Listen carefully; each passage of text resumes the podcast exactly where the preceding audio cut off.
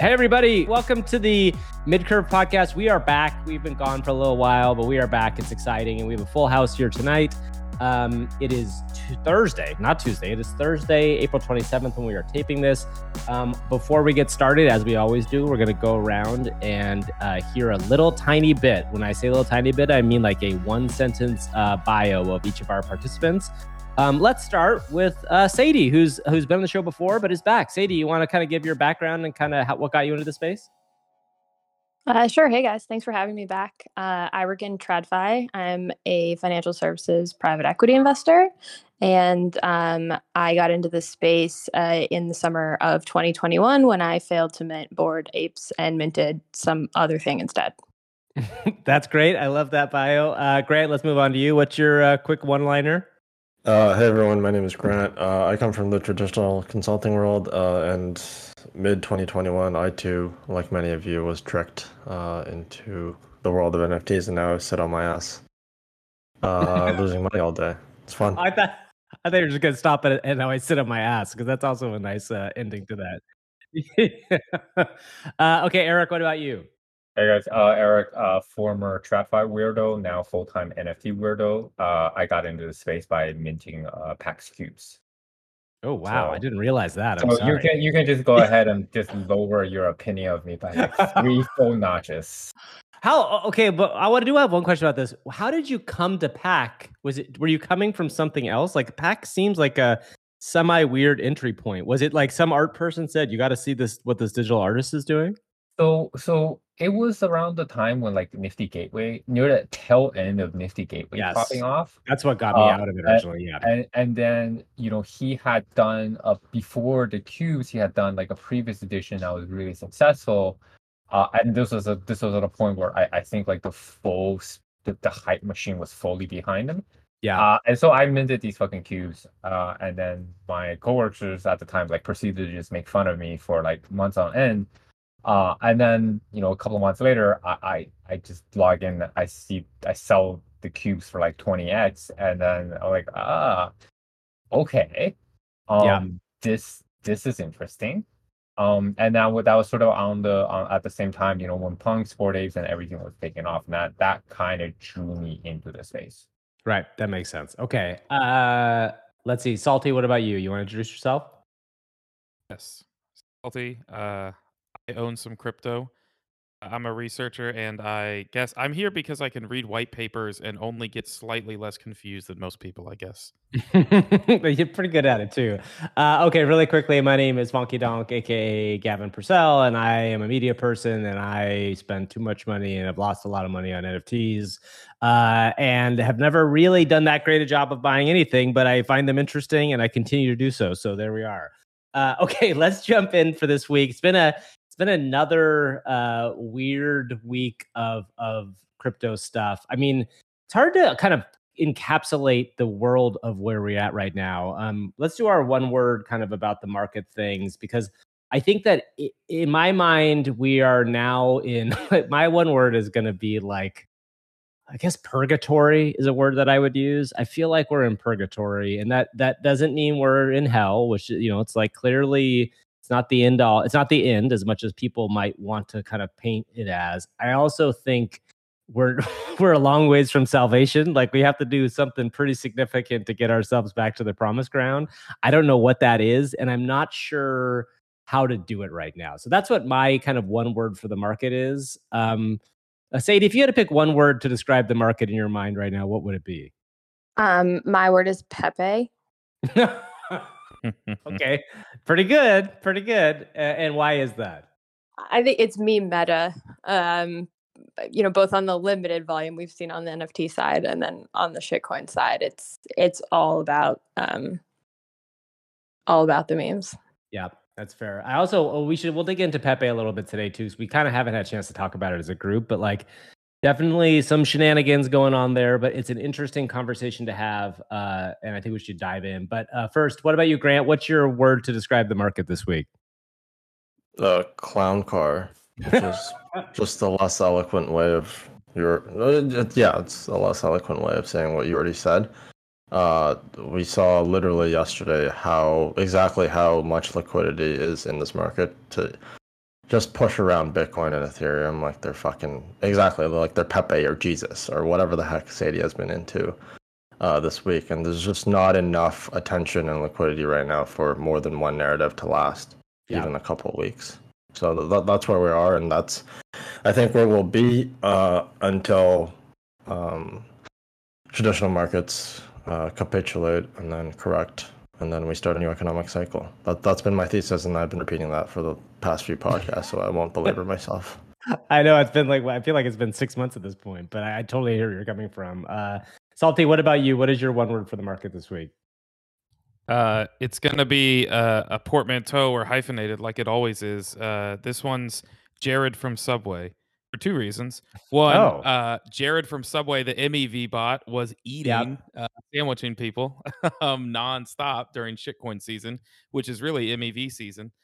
Um, and two, uh, just like Jared from Subway, we're slowly wasting away to nothing as in terms of uh, if you look at indicators like you know stable coins and stuff i mean it's it's been big drains you know you feel this in price Yeah. action because there's less money on chain uh slushing around so we're we're Yeah. losing weight but uh not not not good Yeah, that's interesting. I also I, I we have a in a Discord we have a blur bot set up that kind of shows people dumping uh blur and one of the things that's been fascinating not dumping blur, dumping dumping NFTs or buying NFTs on blur. And one of the things that's been kind of scary to see, at least a couple of days ago, was just like giant chunks of ETH being pulled from the blid blur, blur, uh, blur, blur bid pool, like just giant chunks, and you're like, oh boy, that's money that's kind of like just slowly wasting away. But but we can talk more about that. Um, let's see who else. Uh, who did I not go to? Eric, did you give your your word yet? Uh, yeah, my mine is simple. It's leverage. Right. Uh, it is you know all things considered, ETH BTC off the lows, um, new new recent highs. But if you look across the timeline, no one is fucking happy, and that is because on the way up, everyone is levered to the fucking hill and just getting liquidated on every wick. Uh, yesterday was instructive, where I think if you spent the day trading, whether you were long or short, you probably got liquidated and lost money. Um, if you went in the morning and bought Ethereum and went about your day and didn't do anything, uh, and then just came back at night, you would say, "Hey, I'm up slightly." Well, like the the, the rest of the timeline is just in complete. It's just complete bedlam, and I, I think I think so much of this is that there's not enough liquidity, um, but leverage access to leverage across sexes and dexes and NFTs are still so very very easy. So that when, when these moves, when you have these outside low liquidity driven moves, um, it has an outsized impact on Yeah. people just because you're back levering like irresponsibly by irresponsible amounts on, on, on the back end and you are literally like on the on, on, on chain seeing you know eight figure accounts grind down into six over a matter of weeks in in a in a in a price environment where the overall trajectory has been up Yeah. Do you think it's just so I understand as somebody like a layman, like in this world, like those are people who have tried doing leverage trading and just gotten burned on small moves? Is that what you're saying? Yeah. So Yeah. so so look at you know yesterday yesterday was was was a great example, right? Like Ethereum starts the day at 1838. Uh, a short, the mother a, a- a massive short squeeze ensues in the ne- in the next several hours, wherein it shoots from 1828 to 1960.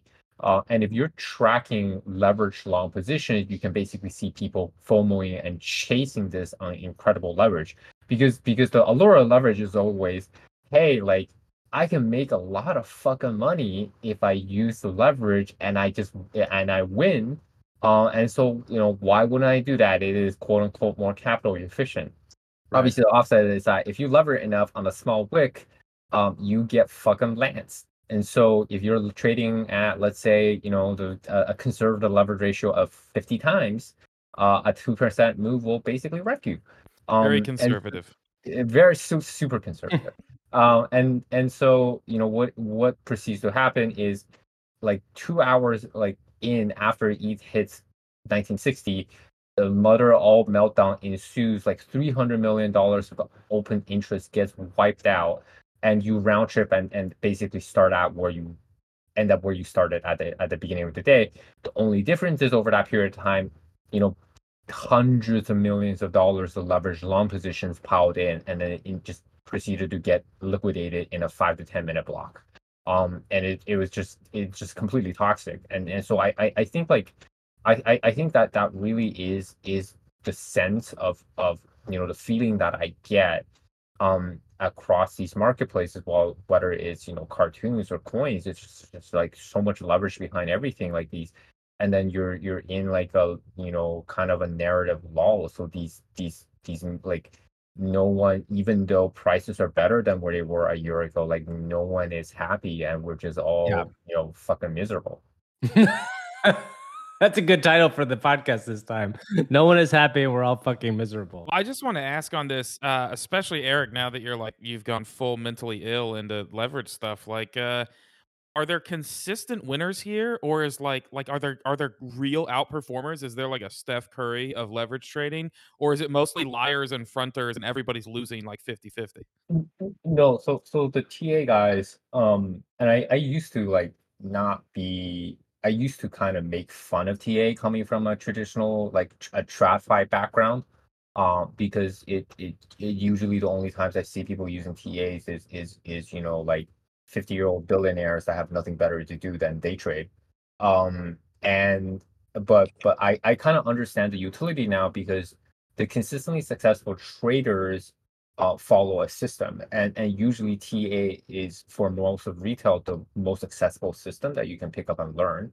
Um, and so half of trading really is about not fucking up making mistakes and revenge trading and if you have a system any type of system where you know the moment you get the sensation to like make it all back it tells you not to and you wait that usually is super plus ev for for any trader. So even though like you're not your hit rates aren't materially good. And and most guys i follow on the time i don't have materially good hit rates um they can they can avoid enough of the mistakes so that when they do hit you know they hit big it more than offsets on everything else and they kind of consistently grind up and make and make money. But like i think most of retail most of retail loses simply because you know it's just a game of like you have a system you play the odds when they're favorable, but the odds don't always work out. So you're still going to get fucking lanced every once in a while.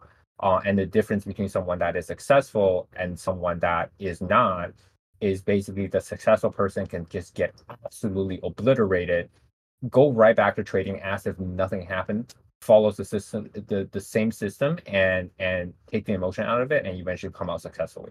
Um, and and so like I I you know I, I don't I'm not versed enough to, on TA to really speak to to to the specifics, but I, I think like you know from an outsider's perspective, where I see TA really playing out is that it just gives guys like a playbook, and then they follow the playbook, and having a playbook it already makes you puts you in like the temper top ten percent of retail traders by by just by virtue of being able to kind of fall off fucking planet. Uh, one thing about so so one thing I have a question about leverage trading is like how many people are actively out there leverage trading crypto? Is it is it a big business? Do people are there, is there a lot of people doing it? Yeah, it's why CZ is probably one of the richest people in the world. Yeah, that's interesting. it's is that he you know the the major innovation of crypto as Salty alluded eh, mentioned before is is the perpetual contract which allows you to basically trade futures on on leverage uh, and the underlying business of providing funding you know charging people a funding rate on those contracts Yeah. it just becomes an insanely lucrative business for the market for for for the you know for the exchange operators It's what's kept the space going, actually. Uh, Right. While Vitalik has been building, essentially.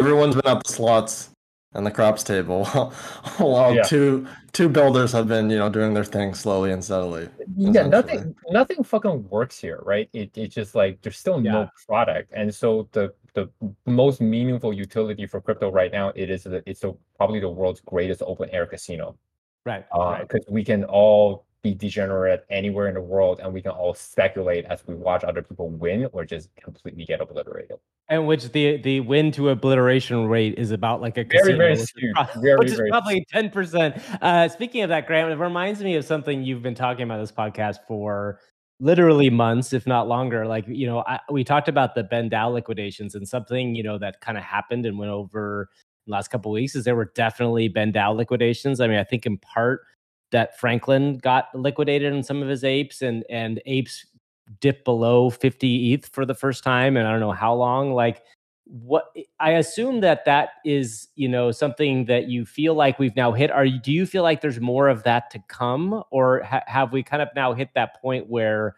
liquidations are happening even in the NFT space, and that maybe there's a turning point coming? Yeah, I, I, I mean, I don't think there's like a V-shaped recovery coming anytime soon. I, you know, I tend to think of any recovery, uh, for a risk asset with the profile like NFTs to be like pretty U-shaped. But yeah, I think I think we're probably there. I mean, I haven't checked BendDAO this week, but uh, Franklin's done. Uh, a couple others who I happen to know were leveraged pretty heavily in the eco in the eco ecosystem are done. Um, and, and it's largely just a waiting game, I think, right? Yeah. Because there Yeah. there are a heck of a lot of people who you know who want the assets you know maybe it's not the ape with the crazy ass that they want right maybe it's uh, other collections uh but you know they're just kind of slowly and steadily accumulating and, and waiting for things to get better uh so you know i don't think i've been overly bearish this whole time just more i think our group more than any other has just been really aware like what liquidity does uh Yep. for an asset class like nfts but also you know the sky isn't falling right like Yep. uh, well you know unless your name is kevin rose and you can't execute your shit that, that's a different Man, story Yeah, we can get into that a little bit. Uh, I, I do want to ask Sadie. Sadie is somebody who, when I when I watch you talk about buying and selling stuff, obviously you've been in meme coins recently, but like, are you considering entering back into the NFT space at all anytime soon, or what, what's your take on the NFT space right now? Yeah, I think similar to Grant, I don't think we've ever thought the sky is falling. And I think more than that, there's always ways to make money in crypto. And so have tried to be opportunistic around creating a system to identify where those opportunities exist before they're so numerous that it's too overwhelming to do. Um, and so, you know, continuing to be in the market despite the fact that there's not a lot of liquidity, I think is what a lot of us have done just to make sure we're literate in it for when all the capital comes back. Yeah. Yeah. Uh, The question is how long that how long that takes, right? That's that's the thing. Like I've been I've been literate for a long time, Sadie. I feel like I've been literate for about a year and a half now, and it's still not here. so one thing I would say is Hedge Fund Alert is like kind of an insidery publication in the hedge fund space. And I think it's probably been a year since there was any mention of crypto. And then within the last few months, there have been multiple mentions of new launches of crypto funds. And so, you know, I think there's definitely what do- what do we call it green shoots uh you know there's possibility of institutional capital coming back and I- i think probably what that means is we've more or less bottomed to grant's point Dude, that's uh that's interesting because I oh I forget who put out the report. You know, I was, I was reading something this week about how VC funding uh, in crypto projects All time low. Yeah, all time low. Of course, a lot of focus has gone to AI, and I read that and I was like, cool, dope. Name one good VC project that's come out. you know, like, okay, not not like obviously that's being too cynical. Uh, but uh, that's interesting that you're saying that, Sadie. So like, uh, maybe there's some folks out there who are also realizing the bottom is in and are starting to want to like turn the, the the binoculars back towards our little corner of the world, huh? I mean, it's always like ca- capitulation feels weird when you see it, and I think the biggest, uh, you know, we talk about trying to stick with stuff and and stay through stuff. Like the the key is like when large players leave and people like Franklin and they eject, or you know, our favorite Eddie is Kongs and all those people who have been you know in the space for a long time. When those people capitulate, there is a turning point, and it feels like maybe we're we're close to it, which is interesting. Sorry, Eric, what were you going to say? You had something you were going to say. Yeah, I, think that the other thing to take notice of is like it it's a it's it's been a sort of a tale of two worlds for um NFT uh for like crypto institutional investing because I think a lot of VCs that crypto VCs that raised money during like the 21 22 period are, are in a tough spot because um they raised a lot of money they probably funded deals that are now way underwater uh, and they've never been in a position where they've actually returned capital back to their LP. So, so it, it just unless something changes, it, it's just going to be very, very difficult to raise additional vehicles. Um, where I think crypto still has been very notoriously um, profitable is on sort of the systemic quant trading side, right? Like when you think about, you know, the prop arms, uh, Jump, Wintermute, um, those have been consistently profitable strategies. You know, Alameda obviously was a fucking massive outlier uh, in the sense that they just kept losing money. Um, but I, I, think a lot of a lot of traditional um, traditional operators are kind of looking at the space and saying like, well, things like arbitrage, basis trades, um, they actually work in this market because it's very inefficient. And I think that over time is is is going to continue to attract a lot more funding. Like I know for a fact that a lot of the early basis traders, um, you know, that that started crypto, you know, in 2012, 2013, doing like the exchange arbs, like made hundreds of millions to billions of dollars over that period of time. So so I, I think people like people within the institutional space like do understand. Um, and eventually like when they see competent managers or like viable strategies, um, they're gonna put money behind it. But I think they're gonna be a little wiser and just not give money to like a bunch of 20 year olds that yeah proceed to get rugged on, you know, for like millions of dollars on like a shady telegram ICO. Yeah. Yeah, I would say salty.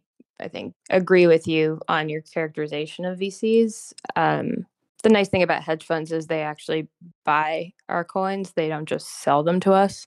Mm. Um, and more than that, they inject real liquidity into the market. Um, you know, market makers make money in crypto, less so in other markets, but they also provide mm. a service. Um, and and liquidity in the market has been really lacking since FTX, and so I think you know there's there's definitely a benefit there. I there's a, there's a world where like all of the stuff that we've dealt with now, and it's April, and FTX happened what in November. Like all of the stuff that we're still in the middle of is FTX related. Like I think a little bit about the regulation conversation, which we can probably get into a little bit. That that Coinbase is suing the SEC around not responding to their uh, to their request for for um, better sense of what the regulations were going to be. I think last July, and I think this is really like seen as the from the crypto world is like finally somebody stepping up to the SEC. But like in my mind, the FCC stuff all really ramped up in part because of the FTX thing, and and obviously Gensler, you know, had connections to SBF. What what do we think about that Coinbase thing? Like, I don't know, Grant, do you think that Coinbase lawsuit's a big deal, or is it mostly just kind of like you know, like something to talk about, and ultimately there's not going to do anything?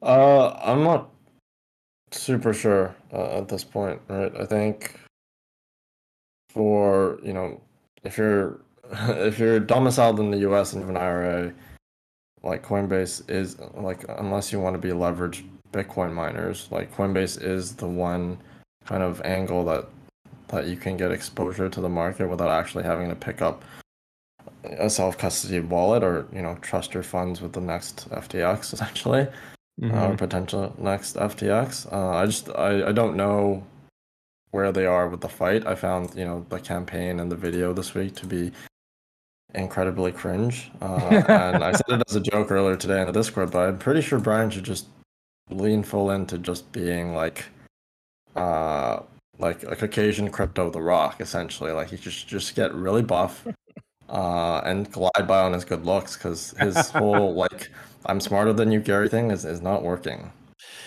Yeah, it's an interesting thing. That it goes back to like we the you know the B team of people that somehow kind of got themselves involved in this world. I wish I wish there was like one person we could all get behind to be like that's the person that can get crypto to the promised land. And I don't. I guess CZ is the best we got, right? Like I don't know if you were gonna pick somebody in this space I don't know, Eric. What's your but who's the who's the pick? Who are you going to send in to fight for crypto if you had to pick one person? Uh, Justin Sun, because, because if anything goes wrong, he'll just he'll just he'll just offer to buy it for a billion dollars. Oh I mean, His God. Eminence, Justin Sun. Yeah. I mean, his, his Excellency. Yeah, sorry, Justin put some respect Sun. on yeah. his name. Yeah, his former Excellency. Oh my God. I I nominate Sadie for that role. She's the but one. seriously, I I think I think CZ honestly is is probably the best we yeah get. Um, yeah. maybe like and uh, because we're in the West, he obviously gets painted uh, with a very different brush. Right. Um, but but you know when we kind of think about like Binance, BSC, and their presence in Asia alongside the the the other major Asian exchanges, uh, they're just a powerhouse. Um, and I, I think that like the one benefit, like when you talk about like remittances and transfer of funds, um, and having access to like a stable coin that doesn't massively, you know, that that it doesn't massively deflate itself like those emerging frontier markets are actually where that where where, where that has the most value. Like the reason tron has a shitload of tvl on it is because it's actually a very very popular remittance um means of remittance um in in latin america. Right. where you know inflation is, is it has been a, a persistent problem. Um and so so i yeah I, I think like in terms of actually scaling crypto adoption adoption he's probably the best we have uh, you know, Coinbase, I'm not. I wasn't as negative on, but but then you know, Coinbase and Gemini went ahead and and they're you know now there's rumors of them launching these offshore exchanges that can do Yeah. Um and and honestly, I just I don't understand that because because the major benefit of of launching an offshore exchange is is regulatory arbitrage. Um, but if you are a U.S. listed entity or you are an entity based in the state of New York, there is no there is no regulatory arbitrage. Uh, and so you're doing the equivalent of like dousing yourself in chum and then going shark baiting. Um, which which I, I feel it's just, it's just it's just stupid. And from a business perspective, it just means they're mid curving. They're gonna mid curve that entire product offering because you know you you you we want you want to offer perps, but you want to stay as compliant to U.S. laws as you can. So so getting people to trade perps, you know, the KYC ML process is going to be very onerous, and then you're potentially limited by the amount of leverage or types of products you can offer, and so it just becomes a perp exchange that like degens don't want to use because they can go on Bybit or Phemex or any of these other shady exchanges offshore that don't really have straight KYC and a wider range of levered products. Um, Yep. and and then it becomes it, it goes from like a regulatory question to, to, to you having the regulatory screen to say I can't build good products um, because you know the regulators won't let me to just saying well I can't build good products. Oh, and by the way, remember my NFT marketplace that I spent a billion dollars on, and that does like five dollars of daily volume. R.I.P. Coinbase Marketplace. R.I.P. I, I will say on uh as well. I mean anything with Coinbase. I mean anything with our our uh, government agencies. I mean the thing to look for is the knock on effects, right? Like U.S. saber rattles at Paxos, and now like Paxos is just producing more products, and USDP is getting paired with Frax, and blah blah blah. You know, the, they're they're trying to shake the tree with Circle, and and you know people talk out against Tether, and then you know USDC DPEGs loses ten billion dollars on chain. You know, not sorry, not loses, but like has outflows, and Tether is larger than ever. You know, it's like it- the knock-on effects are near limitless when it comes to uh, how foolish these these things become. Um, so that would be what I would keep an eye on more than just the main story too. Yeah, that makes a lot of sense. Um, well, why don't we talk? A, I want to talk a little bit because Sadie's been following it so closely. I do want to talk a little bit about the meme token world and mostly the shitcoin moment that we've been in. That seems mostly to have passed. But I, I'm kind of curious, Sadie.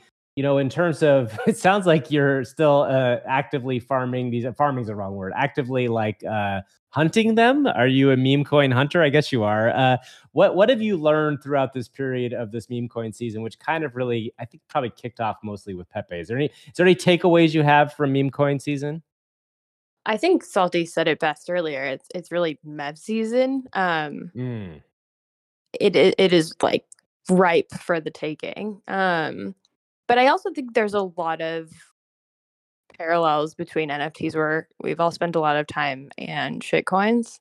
Uh, in some ways, there's just more liquidity in shitcoins. Um, but but it's the same type of of trading, which is you know either you make you know 10x or you just desperately try and get your money back before it rugs or That's a yeah. So this is what I was going to say from my earlier diatribe is uh, during the down period in the summer of last year, I guess it was sometime. Must have been at was after Luna, but before FTX, and that whatever we're going to call that period of time. It's like we should come up with like Paleolithic era names for these periods of time.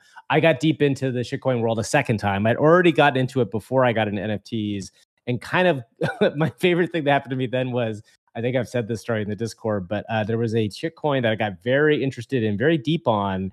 And it turned out uh, it was a long, slow rug. And the guy who created it was actually kind of brilliant, but he was the first seven people in the Telegram channel talking to himself.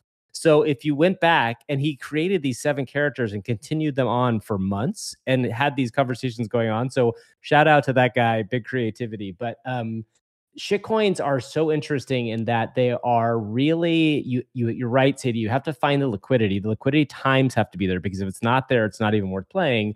But then second of all it's really a, a crapshoot almost more than nfts in that like you're basically picking on a name. You're picking on conceivably a telegram channel but even then you really have no idea.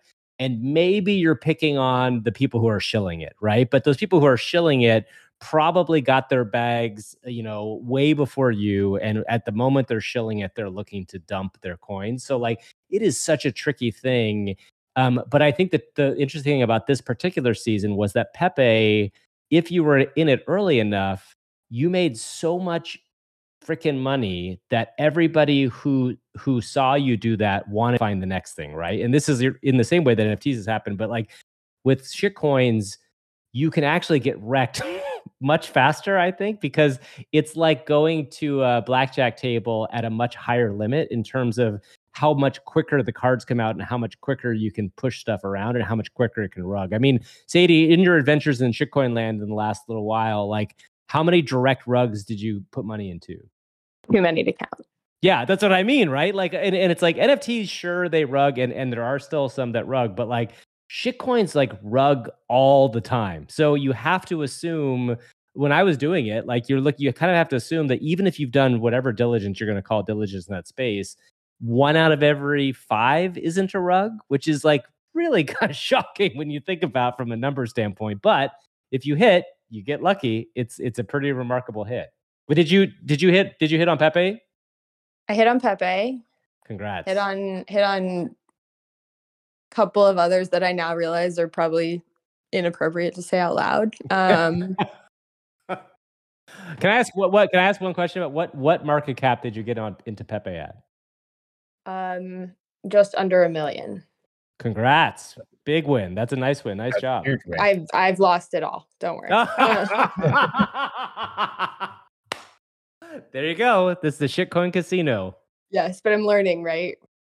Oh, sure. Sure, you're learning. You're learning, Sadie. Sure. Here's what I would say, which is I always tell people that JPEGs are like a perfect distillation of human emotions and behavior because mm-hmm. there's there's no utility. It's just a JPEG. And eh, with shitcoins, you don't even get your own. Um, it's just an it's just a word. And and so it's an even more perfect distillation. The the blind faith with which people will ape things that have a 90% probability of being a rug just to feel the feeling is amazing. Yeah. Um, I mean, you've got Wallace doing like 150 rugs in the last. Oh yeah, weeks there was uh, there's that wallet that did, he did like two rugs a day for like a year and made talk, talk, about picks and shovels right? Yeah proceeded to make like 15 million dollars.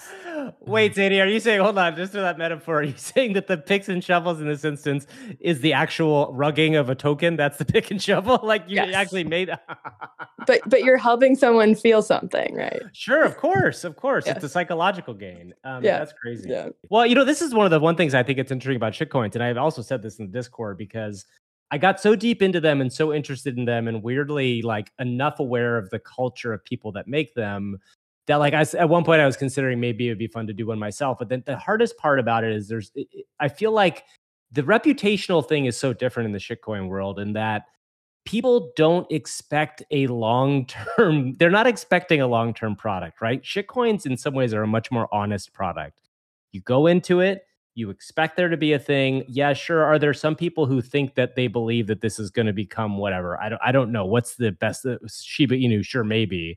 But like most people expect shitcoins to go up, peak, and then slowly go down or go down fast, almost back to zero. That's just the assumption. So people who make shitcoins, it's like you don't have the same weight on you that you do if you make an NFT. Like if you make an NFT, the expectations are that you are supporting it unless unless you come out and say like we're doing nothing people like want you to like you're running a company.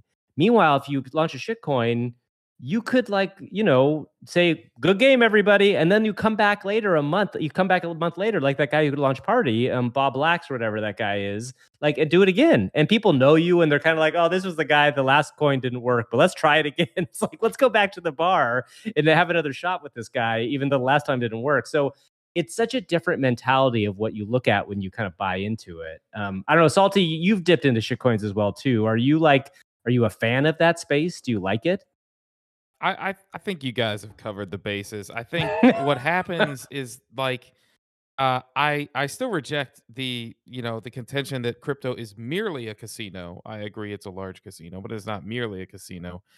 Uh, but what happens with Pepe is like the Powerball, the the when it gets to a billion dollars or whatever. It's everybody's just getting frothy because some large amount of money has been had. You know, that's and your odds of hitting it are about the same with any amount of money. And then your odds of keeping it for a week, a la Sadie, are really about yeah. the same as winning the lottery. Um, so uh, I I don't know. Like, I mean, it, I I hope it's fun for people.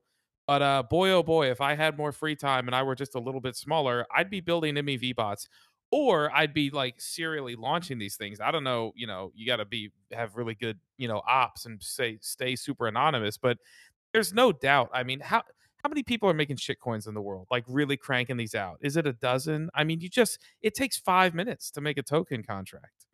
Well, I also think the interesting thing to think about is like, you know, Ryder Ripps and Pauly, the two guys who were involved in that lawsuit with Yuga, were shilling the crap out of Pepe early on. And you wonder, like, well, were they behind it? And like, who no one knows, but also like that wouldn't surprise me, right? Like it's like the it's not hard to launch a token. Like launching a token is something like somebody's doing it with ChatGPT the other night. It's like you can launch a token and then it's a matter of like how much influencer slash marketing power can you put behind it, especially these meme tokens, which literally have nothing going for them other than the name and maybe uh, a contract that's been renounced and some liquidity put into it. Like you can launch a token a legitimate token for you know less than let's say 5 eth you put some liquidity into the contract you get some good people to talk about it and you're off and running. So it's not hard to do um, it just it all the world is like it feels like the most extreme version of the casino in some ways to me well, it's it's we're all co-opting into playing uh Russian roulette deer hunter style. And and so we we know that most of us are gonna catch a bullet and then a few of us are gonna win. Uh, but those are the odds and and everyone, you know, when inevitably we lose our money and we're like, well, it's a shitcoin. Yeah. Um and, and so you know that's just it's it's just the nature it's just the nature of crypto and why why it's great. I just yeah. have to say one more thing about shitcoins, which I have unexpectedly loved, which is I feel like NFT mentors are like the narcs of Twitter, like the narcs of crypto. Oh, interesting. Why? Like, like shitcoin people, you rug them. They're like they're out cold and then they're back up. They're like ready. Oh yeah. yeah. Yes. I yes. love it. They're they're not it. like they're not like whining in the Discord yeah. about the roadmap. That's what I'm saying. I'm saying that in some ways it's refreshing in that space because the the people who make them, you're just like, oh, guess what? We all lost on this one together. Let's try again. It's like yeah. it's like this group idea. Like, in fact, one of my favorite things about shitcoins and, and Sadie, I don't know if you have you done the whole Telegram thing in shitcoins. Like, are you going to the Telegrams? Oh, I got the Google Translate up for these telegrams going. Yeah. yeah. so, so the Telegram. So my favorite, one of my favorite things to do in shitcoins, and I still, I, I didn't have enough time during this last run, but there's a great. In fact, I'll, I'll tell you guys what it was. There was a there was a friend of mine who told me about this really great Telegram channel, and it is it literally is a is a really interesting channel. It's called the channel is called iToken. Uh, iToken is one word, and the one that I'm on is iToken Ethereum. And what it basically is is it's a channel that that shows you when contracts have launched when liquidity has been launched, when it's been added, like you can see them come out and you get you get like updates in this channel about exactly when things launch.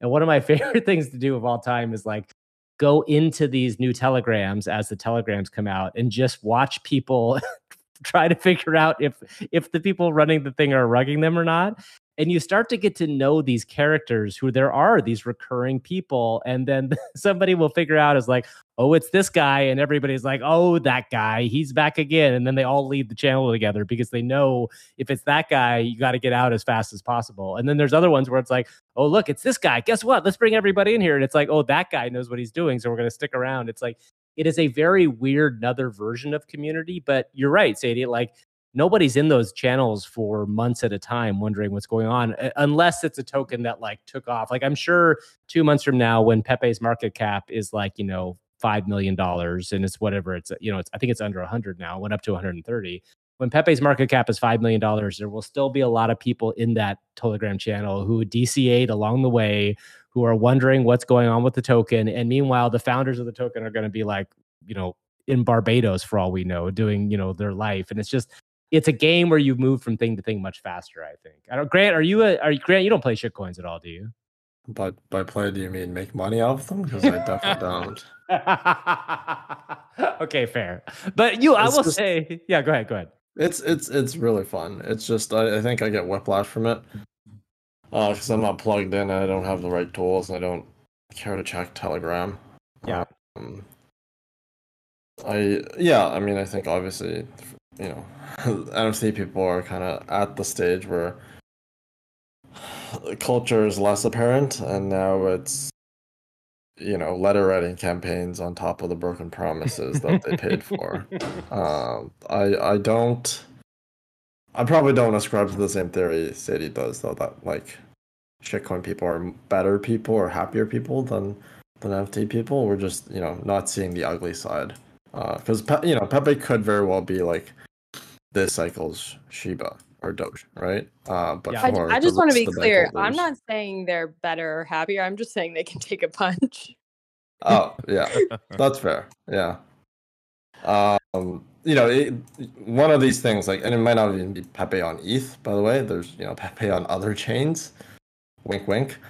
Um, but you know, for the rest of everyone else who's holding, including myself, holding and buying all, the, all this other garbage is you know we know the ending to the story already. I think. Yeah, yeah. Well, it's funny because even like one of the things we were talking about earlier is the liquidity, uh, lack of liquidity across much of this stuff. And like I went and for the first time bought some NFTs the other day, which you know, speaking of Pepe, they were the world famous PP Pepes, which are little tiny Pepe uh, things, and they were fun and everything. And I was like, this is cool. I'll buy a few of these at whatever 0.05. And you know, they had a little run up to 0.08. I was like, oh, this is great. Maybe this is not the new Nakamigos. And then like the bottom fell out because like I think in the NFT market, there is no project that's holding liquidity in in at the lower levels at the entry points then I just haven't seen one for a while. Really, Nakamigos was the last one, and it's down pretty bad now too. I think it's interesting to think. One last thing I did want to say about NFTs, and and this kind of is an interesting thing. I think we should talk a little bit about is that both um, in fact I, you know I do some work with overpriced JPEGs and one of the things we we did a, a a, deep dive with on Memeland recently, Memeland and Azuki and Memeland and Azuki are like the only two projects over the last 30 days that are kind of up significantly and Memeland is up quite a bit. Um, sorry Grant, I know you got out of it pretty you know that not when it was up, but um, I want to talk a little bit about the Asian market and this maybe gets back to like the CZ stuff, but like it does feel like the Asian market is much more alive. And when I say Asian market, I mean I think mostly people buying, you know, this is Hong Kong, um, Japan, uh, I guess some people in China, although I don't know exactly how that works. But it does seem like the Asian market um, and people, Asian whales are are still kind of alive in the NFT space, where the other sort of Western whales may not be as alive. I mean, you look at Franklin um, dumping and, and, getting out, and you know even Jimmy and those people that are like old school, uh, school eight people. Is there anything? What do you guys think about that? Is there anything different about the Asian market, and, and why are Asian buyers kind of still in when others aren't? Does anybody have a thought on that?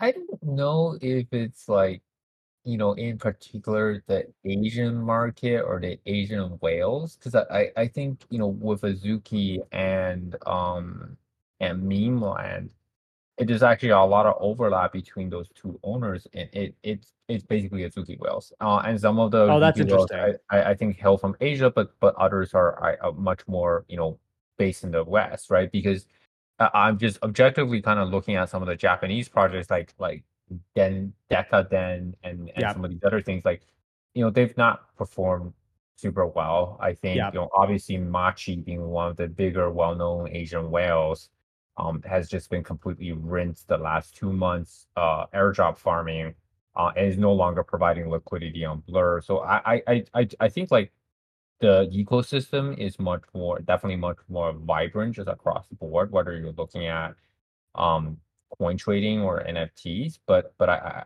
i, think i i don't really think the asian nft bid is really has really been immune i, I think this this nft winter has been has been pretty widespread um and i think azuki's and and um Memeland are doing well simply because like when that when in these bear markets there's a flight to perceived safety. But why is why is Memeland or Azuki? Why are they perceived safety? I know you. I know your theory, Eric, which is like Azuki's stayed where they are mostly because they haven't kicked themselves in the balls, which is was a very good quote you one point you told me, which is awesome. But like, um, why are Memeland and Azuki perceived safety other than the fact that they're up in price? I guess that's what I'm trying to figure out. It's like, is it just that they're not fucking up? And I would argue that like you know, Memeland. I I own a captain. I think that I'm a big fan of Ray Chan, but like there's an argument they fucked up in the beginning too, but they have been doing some smart stuff like buying things from the ecosystem and and you know they bought a bunch of ETH uh, validators or they invested in a bunch of ETH validators. Like, I mean, are you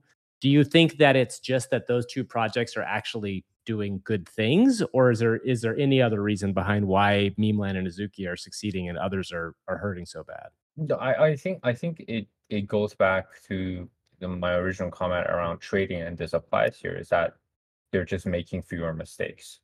Right. Um I, I you know now with that being said, I think both narratively speaking, Azuki's and Memeland have things on the horizon. I think Ray, you know, I, I think they made a mistake with the royalty enforcement, but they pivoted pretty well, and they've been, you know, they've been really active in sort of staying in the conversation, right? And when I look at projects that have sort of done well year to date on the NFT side, it, it's really like Pudgy Penguins, Miladies, like anything that that is either meme worthy or or or kind of at the center of of the discussion, uh, whether it's a turnaround, whether it's a product, um, and that gives like the promise of something always is is it's catnip for NFT traders, and they always they always gravitate towards it, right? Um, and I I think that that was magnified by basically you know, CloneX, Moonbird, um, Doodle holders, a lot of these second tier projects that basically have gone to zero, like jumping ship and rotating into into these relative life rafts. Uh, Right. Yuga is is is is kind of a different beast just because they've been top dog for so long. I, I think there's some exhaustion, uh, fatigue within like the ecosystem, given how many assets there are now. Um, Yeah. and, and punks are sort of their own thing where there's no narrative in punks. Um, and the, the problem right now is historically the punks distribution has always been pretty awful. So, you know, there, there's going to be like a reallocation period where early early punk holders exit for a fat profit and redistribute the punks on the way down. Um, and then things eventually settle and, and they just become sort of this Veblen good that has this historical significance. Right. But everything else, everything else that's done really poorly, like you can look at that project and actually point to at least two to three things that they did really fucking that they did wrong. No, it's Yeah. true. It's true. I think that's a good point. Um, okay, I think we should probably wrap up pretty soon. Anybody else want to add anything to Eric's point there before we move on to our final thoughts? Oh, it, it, it's also obviously it's all Blur's fault because Yeah. Yeah, because Grant, do you want to say something N- about that? NFTs are down because of Blur. Grant, clearly, as somebody who is a direct representation of Blur and and is here in in Blur's uh, for Blur, what do you have to say about that? Yeah, I just want to apologize to the proof ecosystem. Uh, in addition to being an advisor to Blur, I, I also moonlight as the dab for, for proof, and that's why they fucked up today. wow. Grant, good don't you need you. to make a disclaimer? Uh yeah, but I mean, we barely talked about it today. You I'm just so kidding. s- some of us hold shit coins. Um, some of them are called Jesus, others are called Blur. I mean, it's all the same. Yeah, Sadie, you have to lay if we're doing disclaimers, you have to lay out every single shitcoin you own. So let's start hearing them. All right, get the get the like bleep thing ready. We, we Uh, can't get fined by the CFTC, right? Because nobody listens to the the, the we, we give us can't- just yeah. Sadie, give us one that you're worried to say, and then we can bleep it out if it's something bad. no, I'll, I I I own um. Well, now I'm- yeah, I don't. I, I, none of these are uh, actually that dirty. I own Arthur, like from the children's books. Oh, I would have bought that. I'm glad I didn't see that. That's fun. Did it fail? It went to zero. Of so- course, of course. yeah. Yep. Yep. I bought some Harb. I bought some Herald that went to zero, which was always good. I probably the, the we'll say one more thing about this shitcoin thing is that like the people that think this is the first Pepe coin or that the idea that like this Pepe coin like is oh of course it's working because it's Pepe. Motherfuckers, there's been like 50 Pepe coins or more, right? There there are so many Pepe coins that have launched over time. Like what the funny thing about shitcoins is is like you could go relaunch Shiba Inu right now if you wanted to, or call it whatever else. Like it's so easy to relaunch something under the same name, and it just has to do with momentum and has to do with everything else. So anyway, have fun, enjoy your shitcoin world, and and dip in if you like to, but just know it's like say like what happened to Sadie. If you have a big win, the best bet is to walk away from the casino, not to immediately invest it else in, into it else, or, you or you'll lose it all. Um, I'm sorry, Sadie. That wasn't meant. That wasn't meant to be a. That wasn't meant to be a chat station. always double down. Always, Always double double down. Always You double know down. when you hit a big in Vegas rules, you hit a big at the uh, at the roulette table, you double down. That Yeah. that that's how it works. I will give one piece of advice. In general, DCAing on shitcoins is a very bad idea. So keep that in mind. You think it's going to come back. It does not work. DCAing does not work on shitcoin. Um, okay, let's let's jump to our final thoughts. Um, uh, let's see. Uh, Salty, is there anything this week that you are looking forward to in the week coming up? Ooh, I don't know. Um, uh, more ETH locking forever or being staked. Uh, Hmm. Some Curve USD uh, contracts uh, have been deployed, so you know soon, maybe in the next five years, that launches. Uh, Frax. Something to look forward to. Yeah, yeah, yeah. I mean, there's always stuff going on in DeFi. Uh, Frax is uh, base, making lots of base pairs. You know, the the the the landscape of large traded pairs on large dexes like Curve is is shifting a little, but um, yeah, let's go with that. Some new stables. There's always some cool new stables coming out, and now's a decent time to launch them because you know there won't be the insane hype cycle that kills them with uh, Yeah. radical speculation.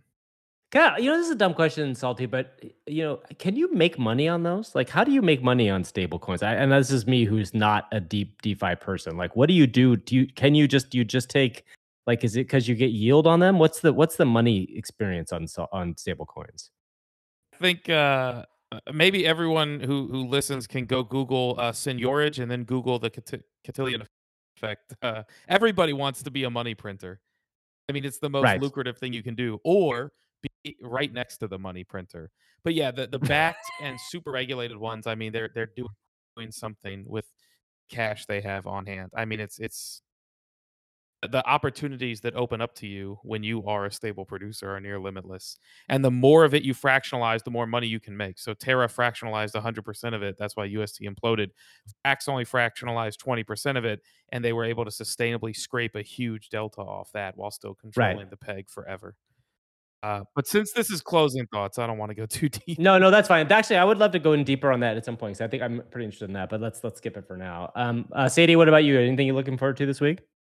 We talked about the Coinbase stuff from a substantive perspective, but I'm a little bit viewing Coinbase and the SEC at this point as like a toxic relationship.